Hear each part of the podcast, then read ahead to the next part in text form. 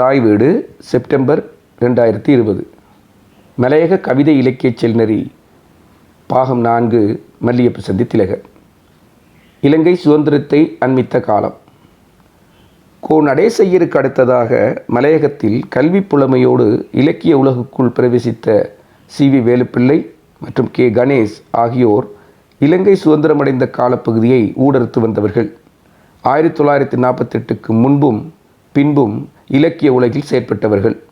ஆதலால் வாய்மொழி பாரம்பரியத்தில் இருந்து தாம் பெற்ற அனுபவத்தை நவீன இலக்கிய வடிவங்களில் உலாவ விட்டவர்கள். இவர்களது ஆங்கில புலமை மலையக இலக்கியச் சூழலை புதிய செல்லினருக்கு இட்டுச் சென்றது. இக்காலகட்ட பாடுபொருள் எல்லாமே தொழிலாளர்களின் வேலை சுமைகளையும் அவர்களது வாழ்விட வசதியின்மைகளையும் அவர்கள் மீதான சுரண்டல்களையும் பாடும் அவலச்சுவை கொண்டவை என்பதனை மறுப்பதற்கில்லை. என்றாலும் எம்மக்கள் இந்த துயரங்களிலிருந்து மீண்டு எழுவர் எனும் நம்பிக்கை இந்த காலகட்ட படைப்புகளில் பதிவு செய்யப்பட்டுள்ளது. K. Ganesh C. V. Velupillai ஆங்கிலத்தில் மலையக கவிதை எழுதிய இதே சமகாலத்தில் தலாத்தோயா கே. கணேஷ் அவர்களும் ஆங்கிலத்தில் மலையக கவிதைகளை எழுதியுள்ளார். பின்னாளில் மலையகத்தில் மட்டுமல்லாது இலங்கையிலேயே மொழிபெயர்ப்புத் துறையில் ஆழத்தடம் பதித்த கே. கணேஷ் ஆயிரத்தி தொள்ளாயிரத்தி ஐம்பத்தைந்தாம் ஆண்டில் ஜப்பானிய சக்கரவர்த்தியின் பிறந்த நாளையொட்டி நடத்தப்பட்ட கவிதை போட்டியில் பரிசு பெற்றுள்ளார். ஆயிரத்தி தொள்ளாயிரத்தி நாற்பத்தாறு முதலே அவர் பாரதி எனும் கலை இலக்கிய சஞ்சிகை வெளியிட்டு வந்துள்ளார். இந்த சஞ்சிகையில் அவர் எழுதிய கவிதையொன்று பின்வருமாறு அமைகிறது. வான்நோக்கி உயர்கின்ற மலைகள் யாவும் மதுவுக்கும் எனப்புகழும் தேயிலைகள் மேகும். காணொளித்து சோலை நிகராக இதைச் செய்தோர். கடல் கடந்து தொழிலாளர் வியர்வை நீர் பெய்தோர். உழைப்போர்கள் இருக்கின்ற வாழ்க்கையோ தாழ்வு. உழைக்காத துறைமார்கள் சுகபோக வாழ்வு. மழைக்காற்று மதியாது உதிர்க்கின்ற மேல்நீர். மனம் குளிர நாம் உண்ணும் ஒரு கோப்பை தேநீர். தலாத்தோயா கணேசை போல யாரும் இப்படி கவிதையில் தேநீரை வரைவிலக்கணப்படுத்தியது கிடையாது. தலாத்தோயா கணேசுக்கு இருந்த கவிதை ஆளுமை பின்னாளில் பல சர்வதேச கவிஞர்களின் கவிதைகளை தமிழுக்கு மொழிபெயர்த்து தர உதவியுள்ளது. கவிதையை தவிர்ந்த கே. கணேசின் ஆளுமை மகத்தானது அது தனியாக ஆய்வு செய்யப்பட வேண்டியது. சி. வி. வேலுப்பிள்ளை. ஆயிரத்தி தொள்ளாயிரத்தி முப்பத்தொன்றிலேயே ஆங்கிலத்தில் விஸ்மாஜினி எனும் பெயரிலும் ஆயிரத்தி தொள்ளாயிரத்தி நாற்பத்தெட்டில் வழிப்போக்கன் வேஃபேரர் எனும் பெயரிலும் கவிதை நாடக ஆங்கில நூல்களை எழுதி வெளியிட்டுள்ளார். இந்தியாவின் கவியரசர் ரவீந்திரநாத் தாகூர் கவிக்குயில் சரோஜினி தேவி போன்ற இந்திய கவிஞர்களின் கவிதைகளால் உந்தப்பட்டு ஆங்கில கவிதைகளை படைத்தவர் சி. வி. வேலுப்பிள்ளை. ஆனாலும் ஆயிரத்தி தொள்ளாயிரத்தி ஐம்பத்தி நாலாம் ஆண்டு வெளிவந்த இன்சிலோன் டீ கார்டன் இலங்கை தேயிலை தோட்டத்திலே என்ற ஆங்கில கவிதை நூல்தான் இவருக்கு பெரும் புகழை எட்டித்தந்தது ஆயிரத்தி தொள்ளாயிரத்தி அறுபத்தி மூன்றாம் ஆண்டு ஆப்பிரிக்க ஆசிய எழுத்தாளர்களின் ஒன்றியம் அஃப்ரோ ஏஷியன் ரைட்டர்ஸ் பீரோ தொகுத்து வெளியிட்ட ஆங்கில கவிதை நூலில் இலங்கையிலிருந்து ஆறு கவிஞர்களின் ஆங்கில கவிதைகள் சேர்த்து கொள்ளப்பட்டுள்ளன. அவர்களின் பெயரும் கவிதை தலைப்புகளும். வணக்கத்துக்குரிய மஹிந்த தேரோ சுதந்திர பிரார்த்தனை pray for in independence J P Wickramatilaka Sinhala இளைஞர்களே எழுக எவேக் சிங்கள யூத். ஈவா ரணவீர அவர்களை அடிபணியச் செய்யுங்கள் டவுன் தெம். வணக்கத்துக்குரிய சார்ல்ஸ் வில்லியம் டி சில்வா மனு பேட்டிஷன். சி வி வேலுப்பிள்ளை தேயிலை ஆய்பவர்கள் டி பிளக்கஸ் சி வி வேலுப்பிள்ளையின் தேயிலை ஆய்பவர்கள் தவிர்த்து ஏனைய கவிதைகளின் தலைப்பை அவதானித்தால் அவற்றில் ஒரு சுதந்திர வேட்கை தெரியும்.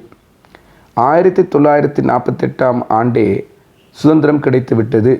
பிறகேன் ஆயிரத்தி தொள்ளாயிரத்தி அறுபத்தி மூணாம் ஆண்டு இவர்கள் எழுதிய கவிதையில் சுதந்திர வேட்கை இருக்க வேண்டும். அதற்கான காரணம் ஆயிரத்தி தொள்ளாயிரத்தி எழுபத்தி ரெண்டு தான் இலங்கை குடியரசு ஆனது ரீபப்ளிக் எனவே ஆயிரத்தி தொள்ளாயிரத்தி நாற்பத்தெட்டு முதல் ஆயிரத்தி தொள்ளாயிரத்தி எழுபத்தி ரெண்டு வரை அதற்கான பாடல்களாக அவை இருந்திருக்கலாம். அல்லது இலங்கை சுதந்திரம் அடைந்ததன் பின்னர் உள்நாட்டில் எழுந்த அரசியல் சூழலில் இருந்து இந்த கவிதைகள் எழுதப்பட்டிருக்கலாம். ஜேபி விக்ரமதிக்க விக்ரமதிலக்க எழுதியுள்ள கவிதை தலைப்பு ஆயிரத்தி தொள்ளாயிரத்தி அறுபத்தி மூன்றில் ஏன் சிங்கள இளைஞர்களை இழச் சொல்கிறது? என்ற கேள்வியும் ஈவா ரணவீரவின் அடிபணியச் செய்யுங்களும் வெள்ளையரை சொல்வது போலவும் கருப்பன்களை சொல்வது போலவும் கூட வாசிக்கப்படலாம் அவரின் கவிதை வரிகள் சிலதை ஆங்கிலத்தில் அப்படியே பார்க்கலாம் down them down them down them till you become a free race till you become the race the people the nation and cease to be the hands till you lead and all follow till you distribute and all receive, down them, down them, down them, for the good of the many.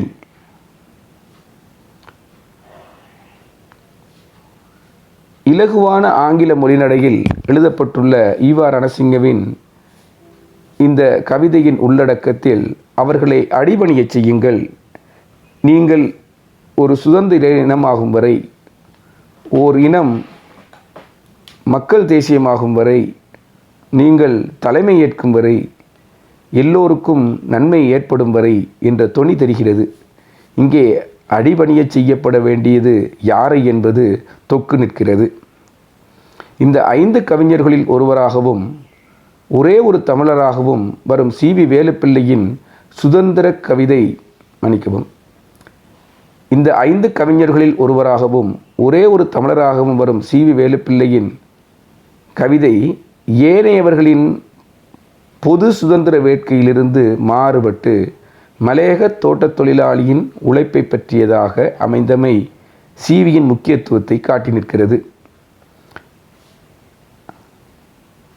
அதே நேரம் அந்த கவிதைக்குள் தன் மக்களின் சுதந்திரத்தை சீவி வேலுப்பிள்ளை வேண்டி நிற்கிறார் என்பதுதான் சிறப்பு. அவரது கவிதை வரிகளை முழுதாக பார்க்கலாம்.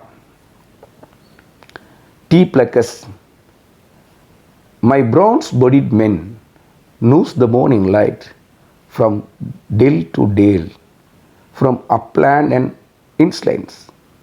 Echoes rise and falls. To the rhythm of picass, mammoty, folk and crowbar, focus and pruners, furnace and sprayers, each skilled in the task. They enter the field disturbed beehives their hearts, their hands honeycombs, drip warm with the sweat. Eight hours in a day, seven times in a week, thus their lifeblood flows to fashion this land to paradise for some. இந்த கவிதை கவிஞர் சக்தி பாலையா தமிழாக்கம் செய்த இலங்கை தேயிலை தோட்டத்திலே எனும் நெடுங்கவிதையின் ஆங்கில மூலக்கவிதையிலிருந்து உள்ளடக்கும் வரிகளே. இந்த ஆங்கில நெடுங்கவிதையின் ஒரு பகுதியை சி வி வேலுப்பிள்ளை ஆப்பிரிக்க ஆசிய கவிதைகள் எனும் இந்த தொகுப்புக்கு அனுப்பியுள்ளார். இலங்கை தேயிலை தோட்டத்திலே தமிழாக்கத்தில் தமிழ் மொழிபெயர்ப்பு அல்ல தமிழ் ஆக்கம். மேலே உள்ள கவிதை இறுதி வரிகளை சக்தி பாலையா இவ்வாறு எழுதியிருப்பார்.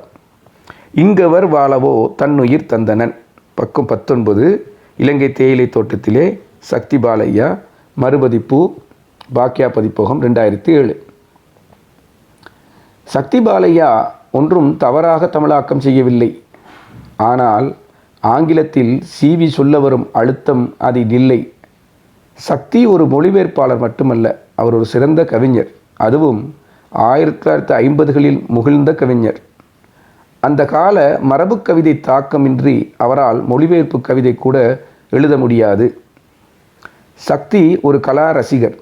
கொழும்பு டேம் வீதி சைக்கிள் கடைகளிடையே கடிதங்களை வரைவு செய்யும் தட்டச்சு செய்து தரும் ஒரு பழைய கிழவனாக பார்த்தவர்களுக்கு இன வன்முறைகளின் போது எரியூட்டப்பட்ட சக்தி பாலையாவின் கலை பொக்கிஷங்கள் கொண்ட கலைக்கூடத்திற்கு மாற்றாக கொடுத்த கடைத்துண்டு என தெரிய வராது.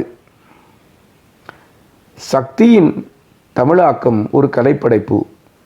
சிவி ஆங்கிலத்தில் எழுதியது அரசியல். நாம் சக்தியின் கண்ணாடியூடா லென்ஸ் கண்ணாடி ஊடாக சிவியை வாசித்து கொண்டிருக்கிறோம் விமர்சித்து கொண்டிருக்கிறோம். இந்த தொகுப்புக்குள் அந்த நால்வருக்குள் இந்த கவிதையோடு உள்ளே நுழையும் சிவி ஒரு போராளி. சிங்கள இளைஞர்களே எழுக எவேக் சிங்கள யூத் என ஜேபி விக்ரமதிலக்க அழைக்கும்போது சிவி தன் மக்களை எப்படி வெளிக்கிறார் பாருங்கள். My bronze bodied men men men என்பதை தமிழில் ஆண்கள் என எழுதினால் மொழிபெயர்ப்பு. மனிதர்கள் என எழுதினால் இலக்கியம். தோழர்கள் என எழுதினால் அரசியல். சிவி என்ன சொல்ல வருகிறார் என அடுத்து வரும் வரிகளில் வாசிக்கலாம். வெண்கலத் தோல் கொண்ட என் தோழர்களின் விடிகாலை வெளிச்சத்தின் ஒளிகளவை.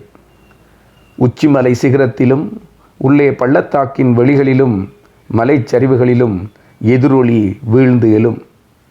மண்வெட்டி முள்ளு பிக்காசு கடப்பாறைகள் எழுப்பும் அதன் தாளத்திற்கே.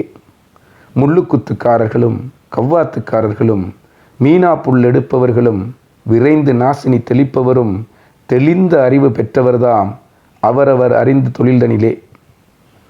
களத்தில் அவர்கள் இறங்கையிலே கலையும் தேனி கூடுகளில் துளிகளாய் சுட்டும் தேனதுவே கலக்கும் அவர்தம் கை வேர்வையிலே.